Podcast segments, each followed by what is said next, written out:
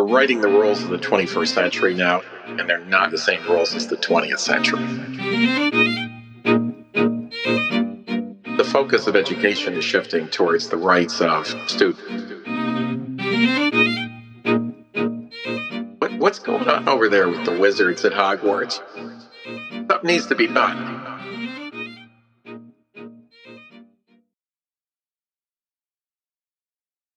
In a time when millions of Americans are questioning the value of higher education, one expert in the field is pushing back against the status quo. This podcast captures the mindset of law professor Peter Lake as he scans the landscape of higher education.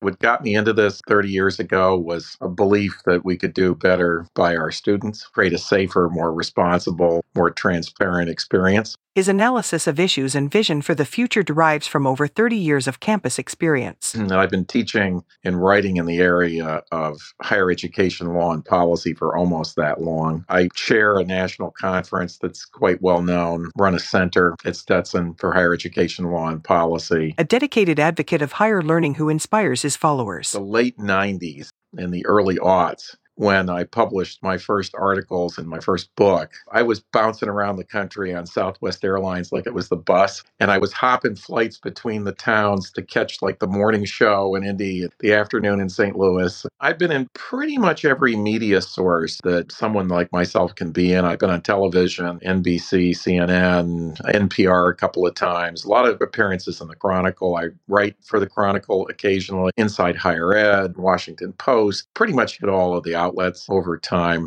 A career where his opinions are remembered for his candid yet innovative approach to the way higher education operates. I guess the day I realized that I might have actually hit some level of, well, I guess notoriety is the right word. I'd been on a tour around the country one summer, driving from one place to another, and ended up in Cleveland, Ohio, at an old hotel near some of the rock and roll clubs. And I was down the hallway to get a bag of ice, and a person passed me and said, Hey, I saw you in Montana. It was great, and just kept walking.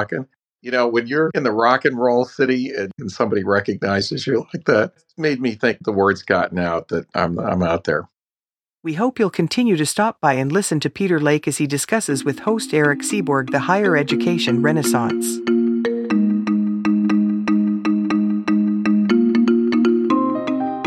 Higher Education Renaissance is produced by Eric Seaborg, Grace Mosby, Gina Profeta.